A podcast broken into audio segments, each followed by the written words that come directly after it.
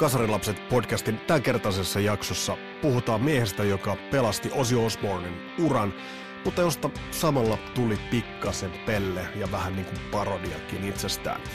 Tämänkertaisen jakson käsittelyssä on Jack Wild. Mun nimi on Vesa Winberg. Tervetuloa kuuntelemaan Kasarilapsia.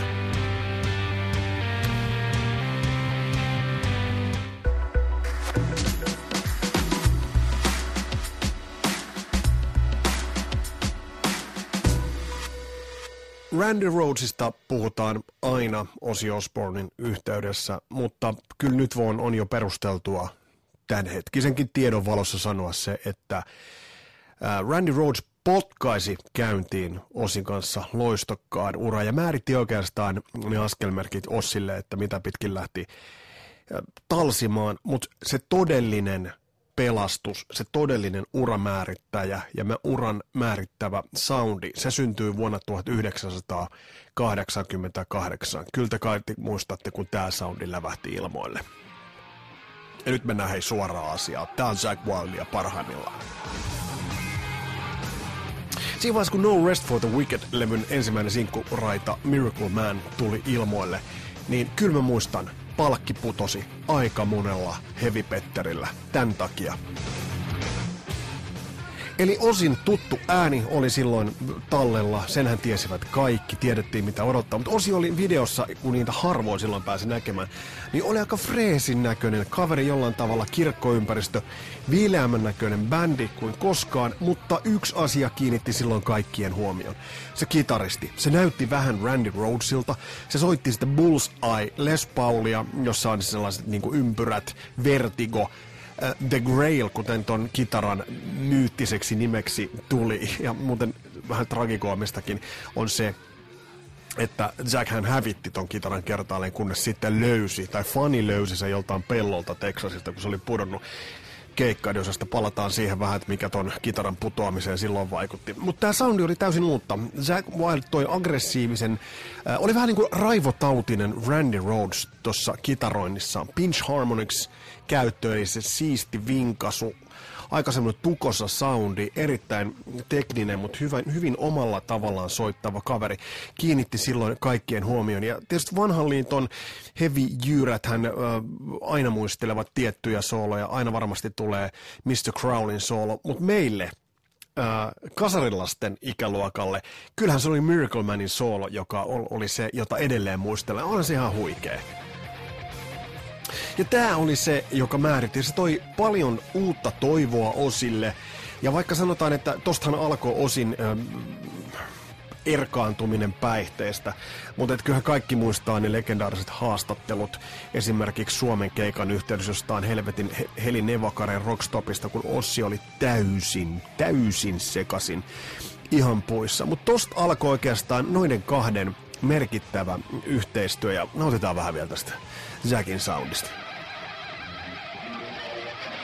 Ja toin edelleen semmoinen soundi, että tavallaan että jos joku tulisi tuolla soundilla niin kuin ilmoille, niin kyllä kiinnittäisi huomiota. Toi on vaan makea tuollainen tuhtisoundi. Mutta tästä oikeastaan alkoi näiden kahden yhteistyö ja se, se oli mielenkiintoinen, koska siinä oli osilla oli vaikeat vuodet. Mä oon aikaisemminkin kasarilasten jaksoissa olen sivunnut Ozzy Osbournea ja oikeastaan hänen kitaristin rekrytointejaan ja siitä löytyy aikaisemmassa jaksossa, voit käydä kuuntelemassa äh, siitä, että Ozzy on ollut aika hyvä, mutta harvoinpa on ollut niin osuva kuin siinä vaiheessa, kun hankki bändiinsä nuoren New Jerseystä lähtöisin olevan Zack Wildin. Ja se oli aika ennakkoluuloton haku, nimittäin siinä nousi Junnu niin kuin NRiin saman tien ja, ja nimenomaan hankki paikkansa pelaavasta kokoonpanosta niin kuin aivan tuota pikaa. Jos et ole käynyt kuuntelemassa sitä demonauhaa, jonka Zack Wild lähetti Ossin managementille, tai kai se on ollut niin, että siellä on Ossi ollut sammuneena ja Sharon on kuunnellut tota. Mutta siitä on noussut, siitä on tullut yksi vähän semmoinen niin kuin, ähm, semmoinen pyhiinvaelluskohde. Eli toi nauha, minkä hän silloin nuorena poikana lähetti, niin mä voin kuvitella, että mikä on ollut reaktio managementissa, kun toi nauha on otettu esille ja siellä on vielä kuva kaverista – Tämä sisältää alkuun tämmöisen vähän niin kuin introtyylisen, introtyylisen vedon, mutta sitten täältä löytyy versioita osin biiseistä. Täältä Eli vetää vähän tuollaista niin kitarapohjaa siihen itse sooloilee päälle.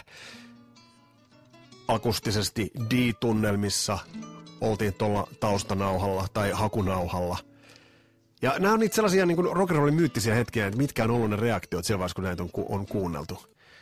Kaivetaan, jos täällä löydetään vielä vähän eeppisempi akustista settiä tässä oli. Tämä on kaikki, kaikki tässä löytyy YouTubesta versio, tuommoinen 640 pitkä. No sit ollaan jo Ossin parissa. Eli kun nuori kaveri, mitähän se on ollut? 18, kuunnelkaa. Herra Jumala sentää. Ja tää on siis demonauha. Kyllä mä vähän tässä kohtaa veikkaan, että Sharon on huutanut managementin johonkin sisäpuhelimeen jollekin niin kuin eteispalveluja järjestävälle apulaisille, että lähde nyt hakee tätä kaveria jo. Ja toi soundi. Toi soundi on sama, millä on vetänyt kaiken kaikkiaan. Aikamoisilla kasseilla on kaveri vetänyt kyllä tossa vaiheessa. Mutta tästä alkoi oikeastaan se näiden kahden, kahden merkittävä, merkittävä ura. Ja, ja ei ole yhtään liioiteltua sanoa tosiaan, minkä tosiaan äsken sanoin, että osi, äh, osin ura pelastui pitkälti Jack Wildin ansiosta. Kaveri tuli tosiaan New Jerseystä, soittanut jossain high school bändeissä, ei mitään sen, sen merkittävämpää. Äh, itse asiassa aloitti yllättävän myöhään soittamaan kitaraa, kun tästä on eri lähteestä kaivannut tietoa, niin, niin 14-vuotiaana, eli siinä mielessä aika myöhään, mutta sitähän tietysti Rocker Rosaga kertoo, että soitti kaikki illat, yöt läpeensä, juuri nukkumattakin sit kouluun ja takaisin soittamaan, eli ei, ei sikäli, sikäli niin kuin mikään ihme, että toi skillsit kehittyi tolle tasolle. Se todellinen jackpot kyllä antoi sitten odottaa. No Rest for the Wicked oli epätasainen levy, ei sit pääs mihinkään, siellä on hienoja biisejä, hienoja riffejä, ennen kaikkea hienoja riffejä, että se on tietysti niinku semmoinen Zackin käyntikortti, että tässä ollaan. Mutta varsinainen jackpot tuli sitten seuraavalla levyllä, 96 syyskuussa ilmestyi Ossin kuudes soloalbumi. Ja monesti puhutaan niistä Ossin ensimmäisistä Blizzard of Oz, Diary of Madman levyistä puhutaan. Bark the Moon tietysti siellä tuli Jake Lee vähän heikompaa, The Ultimate Sin, mutta varsinkin näistä kahdesta ekasta puhutaan aika usein sillä tavalla, että ne ovat ne Ossin äh, ehdottomasti kovimmat. Mutta kyllä mä nostasin äh, ihan kärkeen, nostasin tämän No More Tears-levyn. Ja siinä on mielenkiintoinen se, että se ei niinkään ole Ozzy Osbournen suuruutta, vaan se on Zack Wildin ja Lemmy Kilmisterin suuruutta. Ja tämä on ihan perusteltua, perusteltua sanoa, sanoa, nimittäin toi Lemmyn kädenjälki näkyy tossa. Hellraiser-kappale on aivan loistava, mutta sitten Mama I'm Coming Home, niin jos tämä olisi esimerkiksi Mötörheadelle tehty, niin eihän tästä olisi tullut tällaista hittiä. Nyt tästä tuli valtava hitti. Jos tarkastellaan sitä, että paljon toi levy möi kaiken kaikkiaan, niin, niin puhutaan monin, moninkertaisesta, nelinkertaisesta platina-levystä. Ja tämän levyn tuotot muuten antoi Lemmylle sen lopullisen käyntikortin vetää Rainbow Bar Grillissä sitä Jack and Coke. Anteeksi, mä, mä oon just tullut lounalta. Se on ihan hyvä paikka tuutata näitä, näitä maailmalle. Mutta tämä levy on kaiken kaikkiaan, tämä on soundillisesti erittäin solidi. Tässä levyssä ei ole yhtään huonoa biisiä. Tässä levyssä Zack Wild on ehkä siinä uransa ihan siinä huippu, huippu luomisvoimansa huippuvaiheessa. Osin osalta tämä on kaikista kirkkain timantti. Zack Wildin osalta ei. Ja se on musta niin nyt tämän kasarilasten podcastin huomionarvoisin pointti on se, että osiriveissä Zack ei tehnyt sitä suurinta järkälettään, sitä levyä, jon, jonka pinnalle edes pölyt eivät tartu. Nimittäin se levy tuli sitten vasta vähän myöhemmin. Mutta jos vielä tätä No More Tears-levyä katsotaan, niin... Uh, No joo, tähän on Sharonille omistettu vähän syyllisyyden tunnossa. Ossi oli tässä, tässä kohtaa jo selvä. Ja tässä kohtaa Zack oli ottanut vahvemman roolin, sellainen knalli päässä. Muistaakseni siinä Mama I'm Coming Home-videosta, mikä soi tässä taustalla, niin, niin kaveri vetää sillä lespaaloilla, johon niin kuin hakattu niitä kaljapullon korkkeja ja knalli päässä. Maailman aliarvostetun hattu. Stetsonin arvon tietävät kaikki, mutta knalli, sitä eivät kaikki tiedä, miten hieno hattu se on. Heny Tiaiselle terveiset. Äh, käyttää sitä knalliaan se mies tyylillä, jos olette häntä nähneet. Mutta jos vielä palataan nyt siihen tähän uh, No More Tears-levyyn. Iso levy. Noussut niiden äh, rock-klassikoiden joukkoon. Mutta säkin osalta tämä ei ollut se, se juttu. Mä muistan, kun mä kävelin Karhulassa sijaitse, edelleen sijaitsevaan Suomen parhaaseen rock pubiin, Sams pubiin. Kävelin sinne sisään ja pubin isäntä Sami Lehtinen pyöräytti erään tietyn levyn käyntiin. Ja siitä ei ollut enää takaisin katsomista. Nimittäin uh, Pride and Glory oli vähän tämmöinen uh, projektibändi, 9194 vaikutti bändi pikkasen erilaisissa kokoonpanoissa. Mutta kuitenkin, kuitenkin että Zack oli tossa ihan, ihan keskiössä. Ja mikä parasta, niin pääosin veti trio-pohjaisesti. Tämä levy, ensimmäinen levy, joka ilmestyi ja ainut levy, on edelleen sellainen levy, joka on kestänyt aikaa sen takia, että se syntyi iättömänä. Otti vähän sieltä Allman Brothersilta, ZZ Topilta, tuolta Leonard Skinnerilta, otti sieltä vaikutteita, otti vähän tästä äh, raskaamman rockin puolelta ja loistavat biisit. Ja tämä paljasti Zackin vahvuudet vokalistina. Edelleen semmoinen sielukkaimpia vokalisteja, mitä omaan spektriin kuuluu. Todella paksu ääni tulee tuolta jostain perseen pohjalta, niin kuin Mustajärven patella. Samaan aikaan toi instrumentaalinen virtuositeetti. Tämä levy kannattaa kuunnella ja tätä kannattaa luukuttaa, koska tämä levy kaikkinensa on, on, on silkkaa parhautta. Ja nimenomaan biisin kirjoituksen ja soundien tasolta. Tässä on muuten mielenkiintoinen äh, rekrytantti James Lomenzo, Lomenzo vai James Lomenzo, varmistetaan se tuonnepana, äh, soitti muun muassa White Lionissa basso aikaisemmin. Ja se oli aika yllätys silloin, kun yhtäkkiä se onkin sitten Jackin kanssa vetää tässä, mutta erittäin, erittäin äh, tuommoinen rennolla otteella, hyvin vapautuneella otteella tehty levy. Ja se oikeastaan kuuluu, musta tuntuu, että tuossa on kappaleita, joita Säkillä on kulkenut uran varrella ää, pitkään ja ihan sieltä lapsuusvuosista saakka, kun niitä biisejä on alettu, alettu tekemään. Ja se jotenkin niinku kuuluu ton levyn, levyn siitä niinku tatsista ja otteesta, että millä, millä tota vedetään. Ja sen takia se on niinku mainio levy. Ota ihmeessä haltuun. Harmi homma, että toi ei jatkunut. Vai oliko sitten niin, että ton bändin oikeastaan se clue ja se idea oli siinä, että toi ei jatkunut? Mutta mitä tapahtui sitten sen jälkeen? Tämä on, mä en ole niinku oikeastaan ikinä tajunnut tätä. Pride and Gloria ei jatkettu, ähm, Jackin ura Ossissa jatkui, teki, teki levyjä Ossin kanssa, sieltä tuli sitten tuli Osmosis, Down to Earth, no tuolla oli taisi olla jotain muitakin kitaristeja, mutta kuitenkin pysy siinä uskollisena aseenkantajana. Oli aina silloin äh, käytettävissä, kun äh, kummisetä Ossi vaati, niin aina oli käytettävissä. Mutta mitä tapahtui sen jälkeen?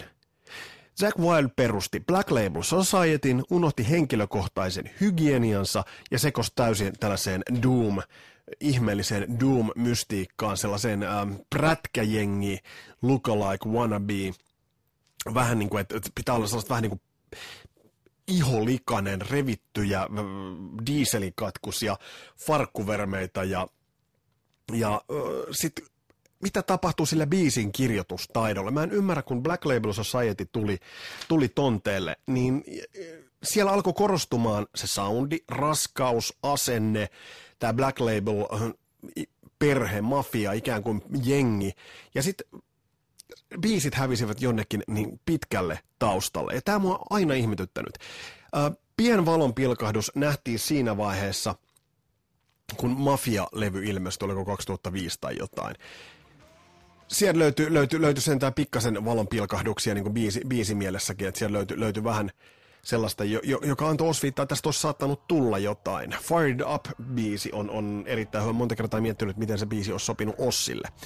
Mutta tässä kohtaa jollain tavalla ähm, Jack Wild pysyi Ossin aseenkantajana ja lähti ehkä, ehkä enemmän tällaisen lifestyle-tyyliselle puolelle Black Label Societyn kanssa. Soittajana pol- polkee edelleen samoja lattuja, vienyt se soundin vähän niin kuin yksipuolisempaakin suuntaan, soitan olisi yksipuolisempaan suuntaan.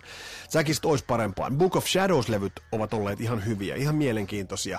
Uh, sellaisia kokeiluja, Hangover Music-levy Black Label Societylla, se akkarilevy, niitä on taidettu tehdä kaksi siellä oli omat hetkensä Water of Paleista upea versio, mutta tää oli ihan makeata vielä tää. Et kyllä tätä kun kuuntelee, niin tekee mieli polkasta, polkasta Triumphin Thunderbird käyntiä lähteä, lähteä kutostielle. Mutta mut siis tämä oli vain pilkahdus. Et ei, tässä enää saatiin nauttia niinku häivähdyksiä siitä, että mitä, mitä Zack osasi tehdä tai mitä parhaimmillaan tekee. Ja tämä on sellainen mysteeri. Mutta kaveri on varmasti erittäin tyytyväinen, vaikka maksaa on poksahtanut kerran jos parikin ja sitten on raitistuttu ja ollaan sopivasti Jumalan sotureita ja uskossa ja, ja eletään sitä omaa, omaa lifestylea, niin mikä mä olen sanomaan, että Zack tekee tässä hirveästi väärin, mutta kyllä mä itse palaan aina muutamiin levyihin pätkiä tosta mm, No Rest for the Wickedistä, No More Tears kokonaan ja Brian Gloryn debyyttilevy jatkuvassa soitannassa. Suosittelen sitä aivan samaa levyä muuten sullekin. Ja tänään kun lähden, laita kypärää päähän, polkasen pyörän käynti tämmöistä polkasekkeen, jaksaisi edes polkasta sen verran tanakka, tanakka, tanakka vekotin, niin kyllä tänään taidaan nappeihin laittaa Brian Gloryn levyn soimaan, koska on sen verran mainio. Tsekkaa toi, myös toi uh, Jackin hakunauha Ossille, se on, se on mielenkiintoista kuunneltavaa. Mutta en tiedä, tuliko Jack Wildista vähän niin kuin parodia itsestään? Tuli. Kyllä mä väitän, että tuli. Hänestä olisi voinut tulla paljon suurempikin, mutta arvostan sitä, että oli lojaali Ossille, piti Ossista huolta, on pitänyt Ossista huolta.